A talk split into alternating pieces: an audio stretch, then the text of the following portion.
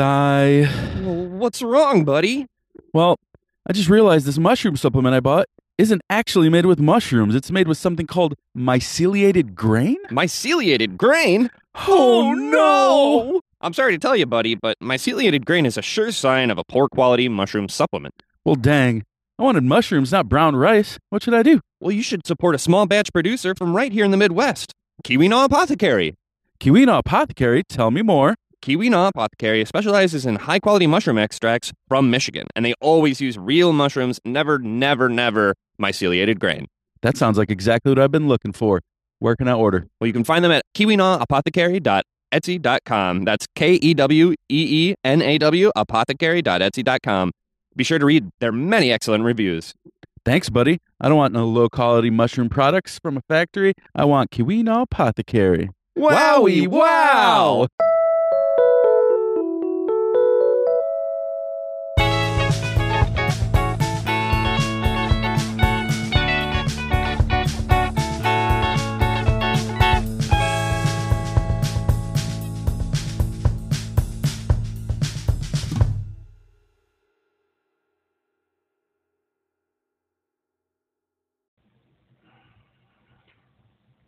Thanks for joining us for another awesome episode of the Wild Edible World podcast. I'm only one of your hosts, but my name is Michael. Um, And I am Steve. We have a, a a bit of a foraging celebrity here with us, at least in my opinion. out of all of our guests so far, this might be the most illustrious.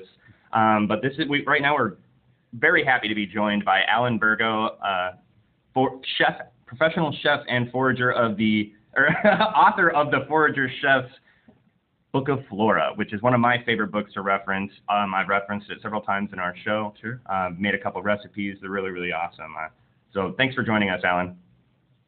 Hey, thanks, guys. Thanks for having me on. Definitely, yeah. So uh, you've been making a, a kind of splash a little bit regarding the Minnesota DNR uh, like new collection rules and stuff. Um, I wanted to like wondered if you could give us a little bit of a quick background on like what's going on in Minnesota. Yeah, so man, it seems like I want to say like two months ago or something, we started to get like some. My friends and I, we started to hear some chatter and like things coming, like leaking down through the grapevine about possible new regulations coming down, and it was kind of troubling. We are like, well, so why, like, why is this happening? Why do they feel the need to do this right now? So my one of my close friends is the president of the Mycological Society, so he started reaching out and trying to talk to the DNR, and he just kind of got stonewalled. Like they wouldn't give us any information, they wouldn't talk to him, they wouldn't set up any kind of meetings or anything, and that, that was troubling because we have been the, the Mycological Society, but also people like myself and other chefs have been involved in the rule making process when this when new regulations happen. So like ten years ago, they had a work group where uh, a number of us, myself included, advised the Minnesota Department of Agriculture and the Minnesota Department of Health on basically the creation of their mushroom laws. So we've always been involved here because we, like, I don't like to call myself an expert, but I am definitely friends with experts. Like, I offer some opinions and viewpoints that are that are unique because I have been in the chef world also the world that sells products to chefs, and I also have experience in the wild food world. So like those three things, it's hard to find people with those three parts of the experience. But anyway, basically the, the regulations they're proposing are they don't seem that crazy at face value, but there's kind of a lot that goes along with it. Uh, and really, what we want is we want a seat at the table when regulations are made, but also we want to live in a state where rules are based on science. So what they're proposing is just a one gallon bag limit of wild mushrooms in state parks. But that's kind of a canary in the mine about uh, just the DNR's knowledge about mushrooms in general. I mean, first of all, and it's kind of splitting hairs, but there's some mushrooms that don't even fit in a gallon bag. Yeah, that, that could be less than one, a gallon bag could be less than one mushroom, or it could be all the mushrooms in the forest, depending on what you're collecting. exactly.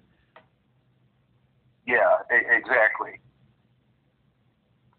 So this seems like uh, there's a, yeah, it's an interesting Venn diagram that you present uh, with your history and your background, um, and it makes absolute sense that uh, people in the field should be consulted uh, when making uh, big decisions about that. Um, so I imagine there's a lot of intersection there too with the hunting and fishing world. Is are are any of them getting involved?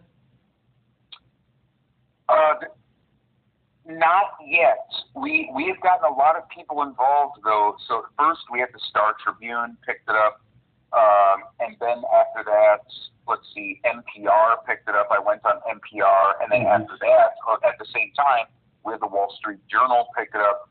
Uh, we've been talking to my friend Sean Sherman and Linda Black Elk, who I know that you know, Michael Oh yeah. uh, from the from the Harvest Fest. So we, we're delighted to have them on board and kind of see how, how they can add additional voices to this. Uh, but like the one thing that's really been bugging me lately is like the non-science arbitrary way that laws are getting introduced like this. So I don't know how much you guys know about foraging regulations across the country. And again, I'm not like an expert either, but it's basically a patchwork. And like every every state basically has like different different laws. And a lot of times these laws are in conflict. And that can make it's it's a lot to unpack uh, that can make sense for certain things but for a lot of things it doesn't um, Hmm. like one example um, that's kind of playing devil's advocate to to, uh, to what I'm talking about is in Oregon they they should have a regulation against using rakes in the woods, which I'm totally I'm totally for Yeah. because Right. people are using that. You know, what are they using that for? They're trying to look for matsutake hmm using that, and that's very that's very disruptive. You know, that's that's not a good thing to be doing, and no one should be doing that. Uh, in Minnesota, first of all, it's illegal for any commercial mushroom harvest to go on in any state land, whether it's state forests, state parks, anything. That's all illegal. There's no commercial stuff allowed at all. So this is, and I bring that up because the DNR in Minnesota have now mentioned like people using rakes in the woods. But I'm like, that's so strange because I'm one of the like extremely few people who even knows where matsutake will grow mm-hmm. in the Midwest, and there is not a commercial matsutake harvest here. So you guys are like parroting information that you've heard from other places that's not necessarily applicable to Minnesota. And then this gets so much better. This is one of my I think this is my favorite example, and it's the one that people usually are like, you gotta be kidding me. Uh, in and this is this is I, I can quote this here. Hang on, let me find that quote. Uh, in the NPR article, they they quote the DNR uh, because the DNR they want to regulate more than mushrooms. So there's going to be more regulations coming down the line. This is like this is like the shot across the bow. Sure. So like we so we need to get involved now to have our voice and our opinions, the opinions of experts heard, because this is the kind of stuff that we're dealing with. In the NPR article, and I'm quoting a guy named Pierce, they said in regards to uh, regulating wild blueberries, they said bears that use the berries, they're instead going to be trying to find garbage cans. Okay, so that that that takes a little bit to unpack, but it's so messed up that like I don't even know where to start.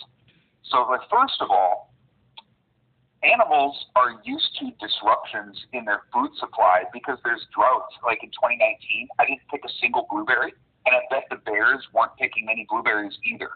Uh, well, yesterday, uh, a couple days ago, I was picking wild blueberries up in Nashwauk, northern Minnesota, by Hibbing, and I saw a bunch of bear scat. And guess what was in the bear scat? They weren't even eating blueberries; they were eating choke cherries. I know bears eat tons of blueberries, but they eat all kinds of fruit. And when animals have a disruption in their food supply, they're just going to switch. And secondly, bears are not going to make a choice between garbage and blueberries.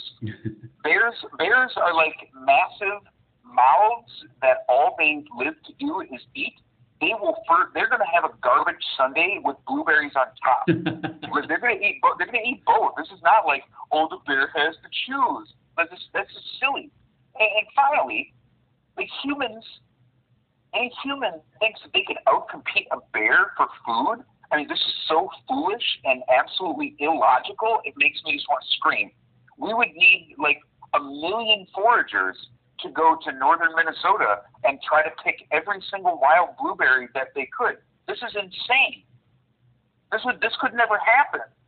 Like, you know. Then I, I have another good example that someone passed on to me from a call they had with a, a DNR rep from Ohio. So they, uh, the woman said that it was illegal for them to be picking mushrooms. And then when they presented her with the law that said, uh, actually, it's legal for us to pick mushrooms here, this is what she said. This is straight from the DNR reps. Like, you can't make this stuff up. She said, okay, well, so you can cut them, but you can't pick those mushrooms because they're technically a root ball. Oh my god. Oh. Okay, so what? Okay, okay, so what? Now we're making words up. Like, have you guys heard of a root ball mushroom? No. yeah, definitely not. I mean, sclerotia maybe, but that's not what I would use to describe that either. Yeah, like chagas is a sclerotia, truffles are a sclerotia, a chanterelle is definitely not a sclerotia. Yeah, it's like last time I checked, most mushroom hunters don't. They're not looking for scler- sclerosias. Mm-mm. I mean, with the with the uh, exception of chaga. You know, so it's it's Uh, more it's than just, just that's just that Facebook. That's just Facebook group uh, comments in real life. People were like, "Oh, you're gonna hurt the mushroom," having absolutely no understanding of how mycelium networks actually work. Yeah, this is like if Facebook comments with legal regulations. yeah, so it's more than just a bag limit, and it- there's all these other things behind it. Like we could be Mhm. living in a state that has laws that are not made by science and that are arbitrary, that people are just like shoving through it because they have. We don't even know why. So they're pushing it to the public comment stage. Mhm. And if this goes to the public comment stage, uh, we have we have a group uh, of like a lobbyist, a couple lawyers, that all the foraging educators, and myself. Uh, if that goes to the public comment stage, we we won't be able to do anything, and we're going to be dealing with these regulations for like 15 to 20 years. You know, Oh, so at it's like least. this could be a long time. Yeah.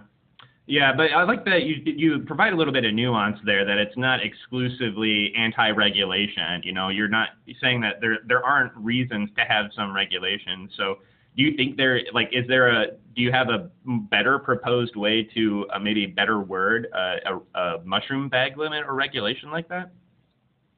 Yeah, and so I'm one of the reasons I'm really glad you guys uh, agreed to to talk with me about this is because publicly, if I am representing like this entire group of people as I have been talking publicly, there's things they don't want me to say. Right? We we differ on a few different things, and it'll be interesting to hear your guys' opinions here Sure. uh, because I am for regulation, and and we all know, all of us in the wild food world know that foraging has been it's been on the rise. Mushroom hunting has been on the rise more every year. Sure. I see the views on my website grow. I see the comments I have to answer. It's it is it gets to be a lot, and every year it's more intense. Uh, so we need to be recognized as. I mean, I think Tim Clemens and then and then Forager, uh, my good friend who's in the group with me too. One thing that he said is he's compared hunting, fishing, and foraging to three legs on a chair. And I really, really like that analogy uh, uh, because this is something where we could contribute. I don't think that we're going to get the time of day until we can contribute in a way similar to fishing and hunting. So if that's like I got to pay twenty dollars a year to get a mushroom hunting license where I can pick five pounds of mushrooms a day, I would be totally down for that. My friends want it to be like forty pounds or something. Like they're Sure. quoting all these things from Europe. Yeah, of course. These are old crotchety mushroom hunters. They want to. They, they want all their mushrooms. I totally get that. I totally support that. But I feel like I feel like we need to. Well, they don't want any limit at all. Is what they're trying to go with. They're trying to get this thing shut down so that it just like dies. And I think that regulation is inevitable. And I think that we just have to say like, hey, okay, do we got to pay like twenty bucks a year? That's really not a big deal because then we will be contributing and we can say like, hey, like we buy a license just like anyone, just like hunters, just like fishermen. The other tricky thing is, unlike those, uh, and I'm not trying to badmouth hunting groups uh, at all, but we don't have we don't have like billionaire backers to to back and advocate for our interests. Mhm. So like we kind of just have to make this like ragtag group of hobbits that you, you know try to help bring awareness to some of these things. It's difficult. Hey man, but uh, we all know little little hobbits can make big changes in the world, so I've got good hopes. But um, on the aspect of uh, regulations, I mean, you're absolutely right. There's there's no reason why we shouldn't, uh, uh, you know, be inclined. I think anybody in the in the right foraging mind would be inclined to pay back into the system to help conservation. It's something that I talk a lot about with. I have tons of friends that are foragers and fishers and everything, and we're all on the same team. Yeah. We're all trying to conserve the same areas. We all want the same end end game. Um, so if if regulations and having a mushroom license like that, uh, that I'm I'm totally in for it. Illinois is completely bereft of any regulation and foraging whatsoever, except for it's illegal. Yeah, except for that we're under lockdown. yeah, but there's no mushroom license. There's no foraging certification or anything like that here in Illinois. So I mean, I would honestly welcome it as uh, a, a professional regulation, um, and but then still have kind of like public limits. Don't say Agreed. public people can't do it, but uh, you know you should be expected to have a little bit less if you're not paying into the conservation that is very desperately needed. Yeah, and that's that's so sad. It makes me so sad to hear that because you know we, like I said, it's such a patchwork of like laws that don't make any sense. Like okay, Yeah. so we can commercial we can commercially harvest the matsutake out of the Pacific Northwest and the chanterelles and uh, a host of other species, but someone who wants to go pick black trumpets for dinner in Illinois Yeah, cannot go and pick a handful of black trumpets. It's it's messed up. it is. Yeah. And and, they, and go ahead. No, you go ahead. And there's there's other things that I've been noticing too. Like I've been saying, I feel like this is just the tip of the spear. Uh, so like one thing that the Mycological Society does is that they they uh, they do diversity surveys. So we go out and this is like you know the citizen science portion of mushroom hunting that is so cool is Yeah. they'll go out and they you know they go on a foray and people get to find edible mushrooms and they'll they'll pick but they'll pick a lot of them and they will pick poisonous mushrooms for the purpose of identification. Sure. And the DNR that, that it really weirds them out and they actually revoked the diversity survey permit for permits uh, like all of the permits for the Mycological Society this year Oh, and it was really troubling. Yeah, and they they let them back in, but they had a lot of restrictions, and and, and just the restrictions again going back to bears and blueberries. It's the same kind of stuff. They just don't make sense. And you know these these specimens that the Mycological Society will pick. These things get sent to the Bell Museum of Natural History in Minnesota. This is what helps catalog our local species. And you know, just by being a mushroom hunter, you become a citizen scientist, and it's like this great scavenger hunt with like a Powerball ticket hidden in the woods because you know the possibility exists. You, know, we know with mushrooms being like reclassified constantly, we know that the possibility exists. Like, hey, you could go outside, and it is not out of the question that you could you could find something new. Like you, you absolutely could, or you could find something that is at least interesting enough that scientists or mycologists may want to study it to help further mycology, like like what I've done. I've contributed a number of different times by scientists or mycologists will see my pictures or something online and say, "Hey, do you happen to have a dried specimen of this?" Like, well, actually, I do because I dry them because I'm going to eat them. And okay, would you send them to us? And then I send them to them, and then we talk a little bit about it. I send them some images, and then cool, it's in an accredited, published in an accredited, you know, scientific journal. Like Wow. that's crazy. Like you, you're never going to have a deer hunter take his uh, take his deer rack and send that into a scientist to figure out what species of deer it is. Yeah. Like Right. this is this is legitimate science going on that furthers our knowledge of the place where we live. and to he, just to hear that they're they're messing with the the mycological society's role in that is just it really is frustrating. And it's like, no, we need to be going forward. That is a, that's like a step backward. Like mycology still feels like this neglected science, and that it just does not get the time of day by the powers that be. Hundred percent, it doesn't, um, and it's it's easy to forget how uh, fresh and honestly very new of a science it is. Um, it from what I recall, it wasn't even recognized as distinct from the plant kingdom until like the 1980s.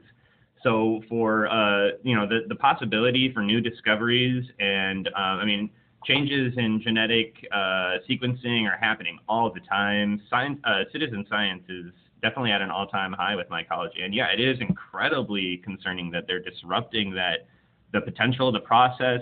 Uh, I mean, even here in the Chicago area, in the last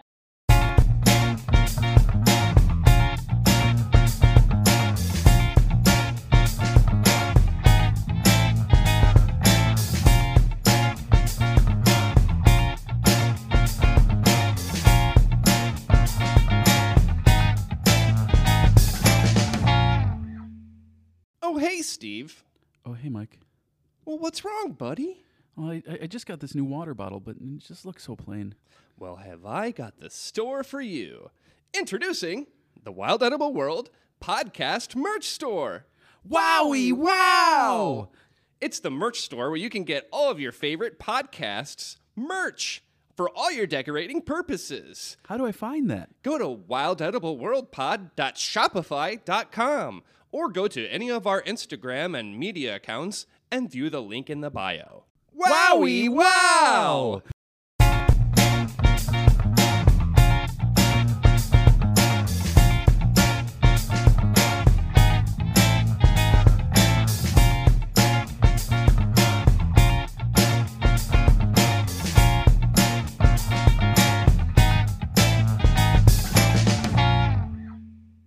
Years, we were able to define that the Chicago chanterelle is a distinct chanterelle from other species. So we have our like own endemic species of chanterelle here. We wouldn't know that without mycological organizations like the Illinois Mycological Association that is permitted to go out and do these forays. The amount of paperwork that they have to do is insane for a state like Illinois where it's completely illegal. And I, ha- I know mycological clubs that are not associated with the state that get the cops called on them all the time. Oh yeah, you've yeah, been on them. Yeah, yeah I, I, was. Yeah, I've been present on those before. It's it's not fun to, and it, you know, often enough, it's just it comes from uh, an unsuspecting person on the trail that's saying, hey, there's a bunch of people out here picking mushrooms, not knowing that, hey, this is an educational thing. We're not trying to supply restaurants. We're not trying to, uh, you know, do anything nefarious. It's just literally education. And to approach regulation from the standpoint that Minnesota's starting, and I think we're already a mm. victim of, mm-hmm. it's, it's essentially book burning, right? It's trying to, wow. yes, yes. yeah, it's, it's trying to, you know, get rid of knowledge that most people don't have, and there's a mm-hmm. select few of us that are trying to pass it along. Michael and I uh, started this podcast because you know we just wanted to spread a little bit of knowledge in you know bite-sized chunks so that people can don't feel overwhelmed by it and that we don't lose this education and uh, it, I think it's it's it's so wrong to approach it from that way. Yeah, no, I I absolutely agree. Um, so you think you you talked a lot about how it's definitely like a slippery slope. What other future issues would this you you the current regulation proposed regulations would lead into? Yeah, well, I think it can be like a, a gradual crackdown. Uh, I think that it can, you know, so it's like they can keep taking little things away, you know, just mm-hmm. gradually. My my fear is that they'll take it all away, and I mean, no offense, it'll be like Illinois. Yeah, no, hundred percent. But I, I, yeah, I feel, I feel like it will. It's really going to move. Uh, it's going to remove like a lot of equitable mushroom hunting land for people that live in urban areas. Like the majority of mushroom hunters in the state of Minnesota, they live in the Twin Cities, and we are so lucky that we have all, we have many uh, state parks. It's 75,000 acres within or less than an hour's drive from like the Twin Cities proper. And if it becomes like not worthwhile to go to these parks, people would have to go like two hours north, and it can really like you know kind of kill some of the magic if if all if we have to start slipping through all these restrictions, which don't make sense and are not based on science. You know, I, I think it's important to remember that just because something is a law, and I gotta be careful here. I'm trying to remember which one of these statements has got me in trouble in the past. uh, uh, it's happened a number of times. Uh, we have to remember that laws can be changed, and laws laws historically there have been some really messed up laws, and just because it's a law doesn't it does not necessarily mean that it is in the best interest of, of the ecology of our environment or or with the people or with the people that live here. And a good example is um, just another example is butternut trees. So in Minnesota, butternut trees are endangered because of the butternut canker. In Wisconsin, they are not endangered, and there's butternuts all over the place. They still have butternut canker, but uh, it's it's legal to harvest butternuts. Uh, in Minnesota, it is completely illegal to touch the tree in any way, shape, or form. And the way that the law is worded, it is illegal for the state nursery to harvest butternuts for the purposes of propagation. What? That is so. Uh, that that would that's so Yeah, I know. anti like that doesn't seem conducive to. Yeah, I might need to read that a couple times. That's, uh, that's I'm confusing. speechless. Yeah, I actually. know. I know. So, oh, this tree is endangered. You would think, hey, maybe we should try planting these trees that are endangered and that grow in Minnesota. Like maybe we should try to help them. Like, oh no, like the state, the state organization is going to have to apply for a variance to do that. And this, and people have brought that up, that law up a number of times, and there have been efforts to overturn it. But it's like, man, in the scheme of things, people don't care about butternut trees. Right. You know, like not that many people are thinking about that. This is not like a huge priority. So the fact that it is completely nonsensical the way that the law is worded, it just these things just fall through the cracks, and I'm afraid that things like that are going to keep happening, and we're just going to have this this giant Byzantine patchwork of laws that are not based on science, that are different from state to state, and are in conflict with each, with each other, and don't Yeah. make any sense. Yeah. Like that's it sounds like that sounds like a nightmare to me. That's terrifying for sure.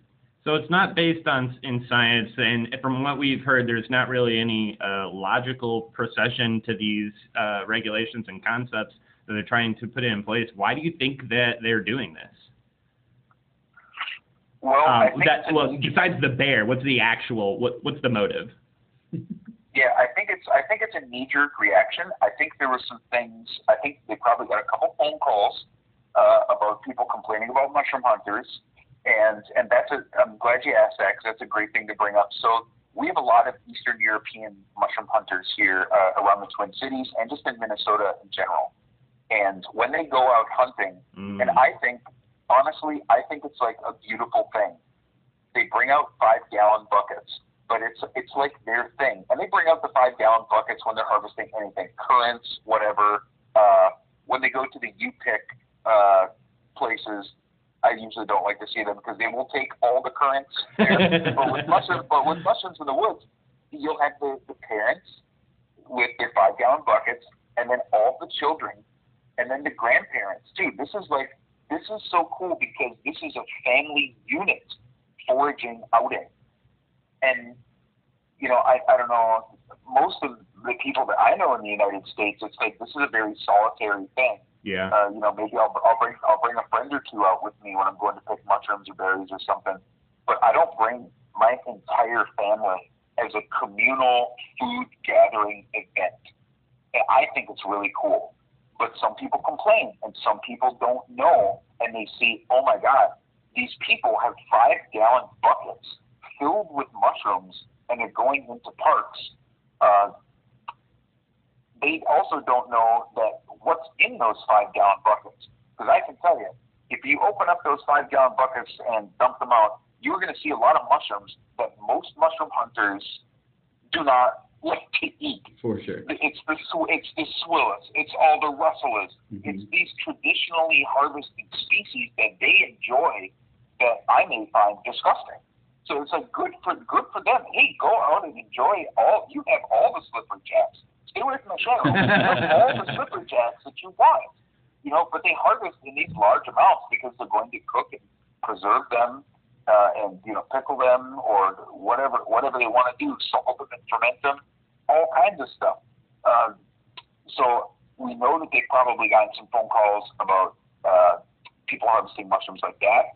There was also an incident last year, and I don't think I can mention his name publicly, but it is pretty common knowledge. There's a guy that leads. Uh, they're less mushroom forays and more like mushroom parties, uh, state parks and at state land.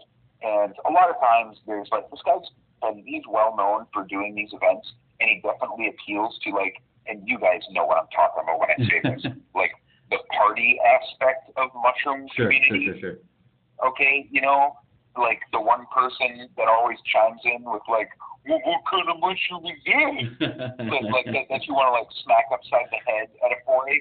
Yeah, like he attracts he attracts those people, and I, and I worked with him once or twice for a few events, and I found that the guy was just kind of a shyster, and didn't I felt like he did not represent the community well, and that's kind of the, just the the beginning there. But he led a foray at a park uh, the same day that the Mycological Society led a foray at a park, and I think he had like 60 people with him, and they absolutely trashed an area. Uh, Yes. Okay, and this was last year. So not only do they have two groups doing, uh, you know, with groups over 20, the Mycological Society, I want to say it was like 30 people or something, but you got one group that's causing a problem. And but if you if you unpack that a little bit, that's not that they they were mushroom hunters causing a problem, but this is not a mushroom hunting problem right. this is a group this is a group size problem. So so thinking of it as casting mushroom hunters as you know people that cause problems is not that's not part of the issue here. It, it's just a group size thing, and there's plenty of other examples of people that mistreat state land when they are out enjoying their hobbies Sure. like the, the one example I brought up in the NPR interview is I said, and this is so true. You go into northern Minnesota during bear season, and it looks like Coors cans grow in the woods. You know, or or there's there's other there's other groups, other outdoor recreational activities that disrupt the land and can ruin things, but they get stuff built for them all the time, like mountain bike trails. And I actually I like riding a fat tire bike in the wood. I'm in the woods. I'm usually carrying my mushroom backpack when I'm doing it, but that absolutely disrupts stuff too. Um, so it it's more of like it, it's not a mushroom hunting issue. It, that specifically is a group size issue. And I mean, th- this is kind of you know it's kind of beside the point, but you know it's it's sad that we could crack down on mushroom hunters um, and plant and plant foragers. It's illegal to pick any plants in, in Minnesota at all. But you know, it's nothing for us to like bulldoze a lot and kill a thousand trilliums to put up a dollar store. Like it's like there's like this, Right. this general paradigm of people want to think of our wild places as they have like this preservationist mindset where they think that the woods need to be a museum Mm-hmm. and that, and that's just the wrong way to think about it. Like the woods, need, they can be an interactive learning space where occasionally, you know, you can learn about things and hopefully find some food if you're lucky. You know, there's there's such a better way for us to think about our wild places than that. Yeah, it's so easy for our species, I think, and in general, especially uh, the American attitude, uh, it's so easy for us to forget uh, where we came from and like how the human species has been so closely associated with uh, all the plants and animals outside for all of our history up until like the last, you know, uh, give or take a couple, several hundred years, you know. Um, so it's yeah, it's definitely really distressing to see. And what you said about them just bulldozing like a whole uh, area of trilliums to put in a Dollar General or some shit that is absolutely so uh, accurate. They want to preserve it for their uh, profit margins necessarily uh, and and treat it like a museum.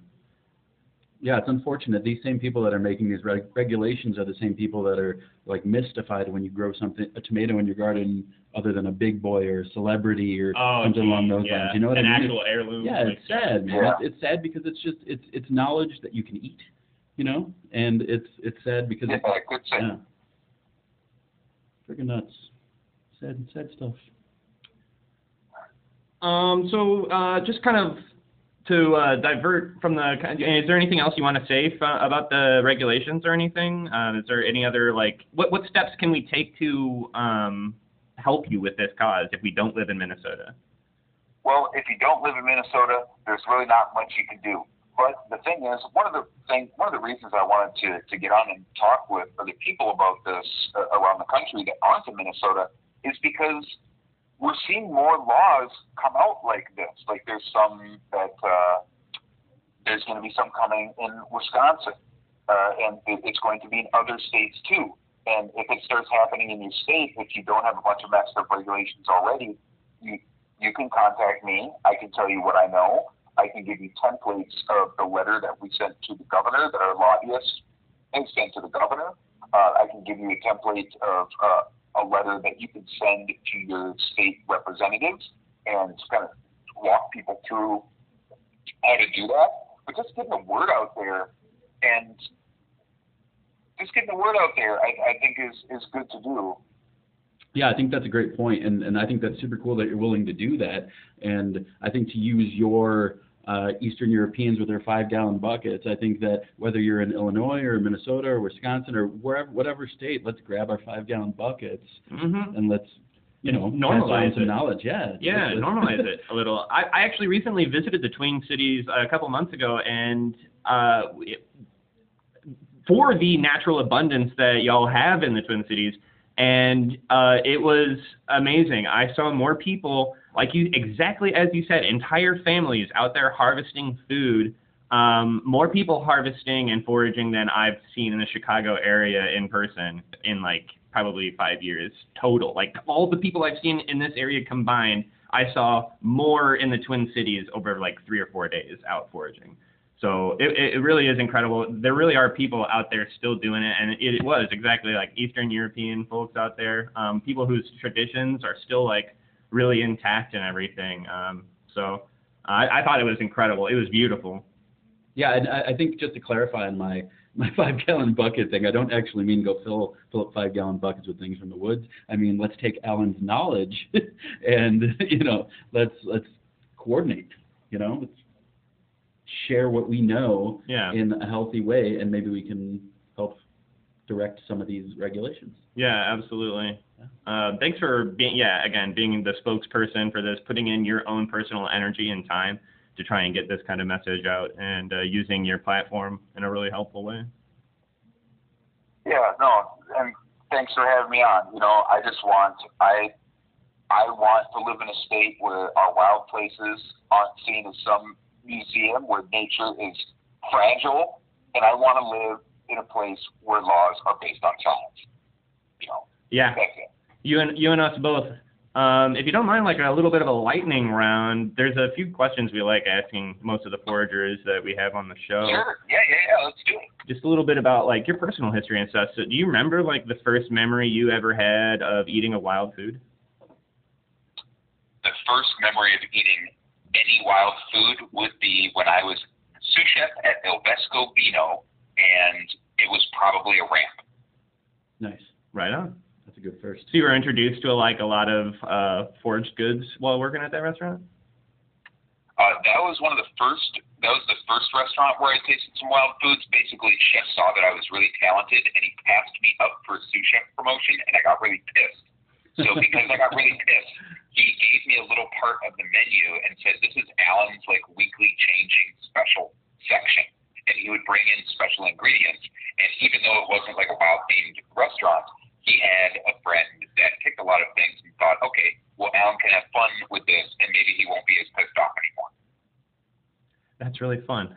That's interesting compensation. So you've almost been groomed for to go on a show like Chef versus Wild and like Oh, absolutely. kick some ass. Yeah, because that that was uh because that restaurant was only the first. Then I went to another restaurant where the menu changed every single day, and we didn't use any products from within 200 miles of Minnesota, and I wrote the menu Oh, Wow. Jeez. every every day. So that was like now I saw all the different things from the entire growing season, and then after that, when I ran my own restaurants, I supplied them with everything that basically I picked myself. Oh, cool. My eye just started to twitch a little bit. And I, I've- I have a few years, uh, like 20 or so, in uh, restaurants and more of the corporate side. But like the to imagine changing a menu every day uh, with with all local ingredients, yeah, my eye definitely just started to twitch a little bit. You're a you're a saint. Yeah, no, it was every day, and then at my last restaurant, I did it every week. But it's still to do something like that. I mean, I might have 80 purveyors. Wow. You know, at, at my last place, we had yeah, the list was like 80. That it's like one massive. person. One person, you only bring us currants. Oh my god. You know, another person, you only bring us honeyberries and a certain type of melon. Like I take the best of the best of everything I can find and make this huge patchwork of only the greatest stuff that we can find in the area. yeah, it, it made the it made the job insanely difficult, but you know, extremely rewarding at the same time. All right, next question. Uh, so next question. Uh, what's something you forged this week This week, or today, if you've been out today? Yeah. uh, linden linden seeds and wild caraway seeds, wild blueberries, Galinsoga purslane, amaranth, lamb's quarters, uh, strawberry spinach. Ooh. I love Yeah. strawberry. Yeah. That might be about it. And some bellflowers. Okay. Cool. Cool. What do you think is your favorite? Um, do you have something that you look forward to every year? Does it change? Whatever's popping right now. Whatever's fine. Yeah. Okay. Yeah, Typ- that's yeah. a of all right. Very popular answer. Matata, matatake in the fall for sure. Okay. Uh, I I think that's the end of our lightning round. I can't think of any more um, It's all good. that we uh, usually ask people. But um, yeah, so I guess we'll just kind of wrap up if you're good with it. Yeah, it's cool. All right, cool. Well, it's been an awesome pleasure to have, uh, have a little chat with you. Um, really inspired by uh, the feelings you have about these regulations. We totally agree with you here on the show about, um, you know, regulations aren't bad. They just have to be done very mindfully, and you know, you can't just like slap on the easiest restrictions. Just Yeah. like, all right, moving on to the next thing, and just like, you know, it's it, there has to be care taken because it's such an important um, mainstay in so many people's lives. And uh, you know we're all learning i think as uh, you know in the last couple of years that nature needs to be more of our more of a part of our lives than ever before. Um, so thank you for your work in doing that. And uh, yeah otherwise you're you're also just a general inspiration for if i may speak for both of us Yeah, yeah. the two of us here at the show you're a really awesome uh, chef in your creativity in your dishes and the inspiration and sources that you draw from historically are, are very fascinating, and it's been a wild ride being able to follow you in the last couple of years, and uh, it's been a pleasure to meet you as well. Yeah, and uh, your presence on social media, not only presence, but like uh, activity, how, how active you are on social media is just so cool, man. I don't think I've ever commented on one of your posts like, oh, this looks great, or I have to try this, and you haven't, you know, said something Yeah. very reassuring. Yeah. Or, Yeah. Yeah, I talk a lot about how um, the people in the foraging community, uh, even though like a lot of the folks, uh, even somebody like Alexis Nikole, who has around a million followers, we're still a bunch of it's y'all micro celebrities anyway. But it, when you're inside the genre, shall we say, it's still really awesome when people you really admire are so accessible. And yeah, you make yourself uh, the image of accessibility with responding to most of your comments and uh, yeah, always uh, being very well spoken in your recipes on your website as well. So kudos. Thanks. Thanks. I, I really, I really try to be. I try to be active. I try to, I try to get to every single one. I sit down. I have time every day, uh, which is about going to be about this time, like after dinner. I sit down on the couch and I answer every comment on every platform. That's You know, it's it's become it's become kind of a monster because Yeah. it's like, oh, the, okay, it's YouTube and then the website, and then direct messages, and then Instagram, and then Facebook, and then text messages. But you know what? It's part of the game. Yes, sir. Yeah, it is. It, and I can only imagine. It, I'm almost a little overwhelmed with the uh, questions, interactions I have, and I don't. I'm not nearly as active or thorough as you are. So I can only imagine what a beast it has become. So cheers to that. Uh, we'll just uh, close up. Thank you so much for joining us. Uh, it's been awesome, and everybody follow at Forager Chef if you don't already um, on all platforms. His website, foragerchef.com, is an incredible wealth of information. Um, so thanks again, Alan. Hey, thanks for having me on. We'll see you later. See you at the Wild Harvest Festival. Yep. Bye.